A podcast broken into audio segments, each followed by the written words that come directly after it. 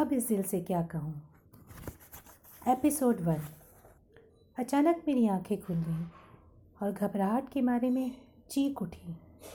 पूरा शरीर पसीने से तर-बतर हो चुका था। दिल बहुत तेज़ी से धड़क रहा था। एक बार फिर वही सपना जिसे मैं बरसों से देखती आई थी। समय बदल गया, जगह बदल गई, मैं भी कुछ हद तक बदल गई। छोटी बच्ची से बड़ी हो गई, लेकिन ये सपना ज़रा सा भी नहीं बदला।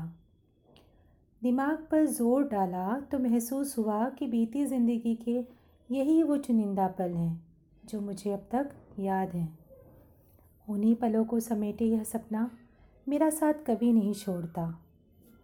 ज़रा सा समय गुजरा नहीं कि अपने होने का एहसास दिला देता है। ज़िंदगी में बहुत कुछ ऐसा होता है जो लगातार हमारे साथ साथ चलता है, जैसे सांसें, धड़कनें, जिनके बिना ज़िंदगी की कल्पना भी नहीं की जा सकती। ये सपना भी मेरे लिए कुछ ऐसा ही है, सांसों और धड़कनों की तरह।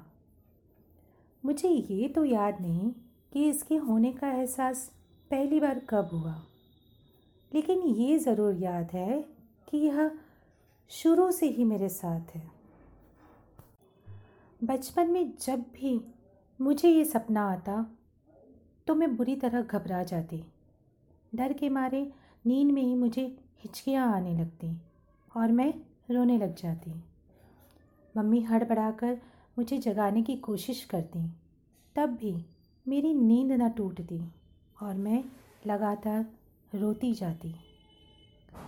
मम्मी किसी तरह मुझे जगाती, लेकिन जागने के बाद भी मैं अपने आप को संभाल न पाती। मेरी हिचकियाँ बंद ना होती। मम्मी मेरे बारे में कहा करती थी, अंजलि बस नींद में ही रोती है, वैसे तो एकदम शांत लड़की है, ना कभी कोई ज़िद करती है और ना कभी किसी से झगड़ा करती है। बाकी बच्चों से बिल्कुल अलग है मेरी अंजलि।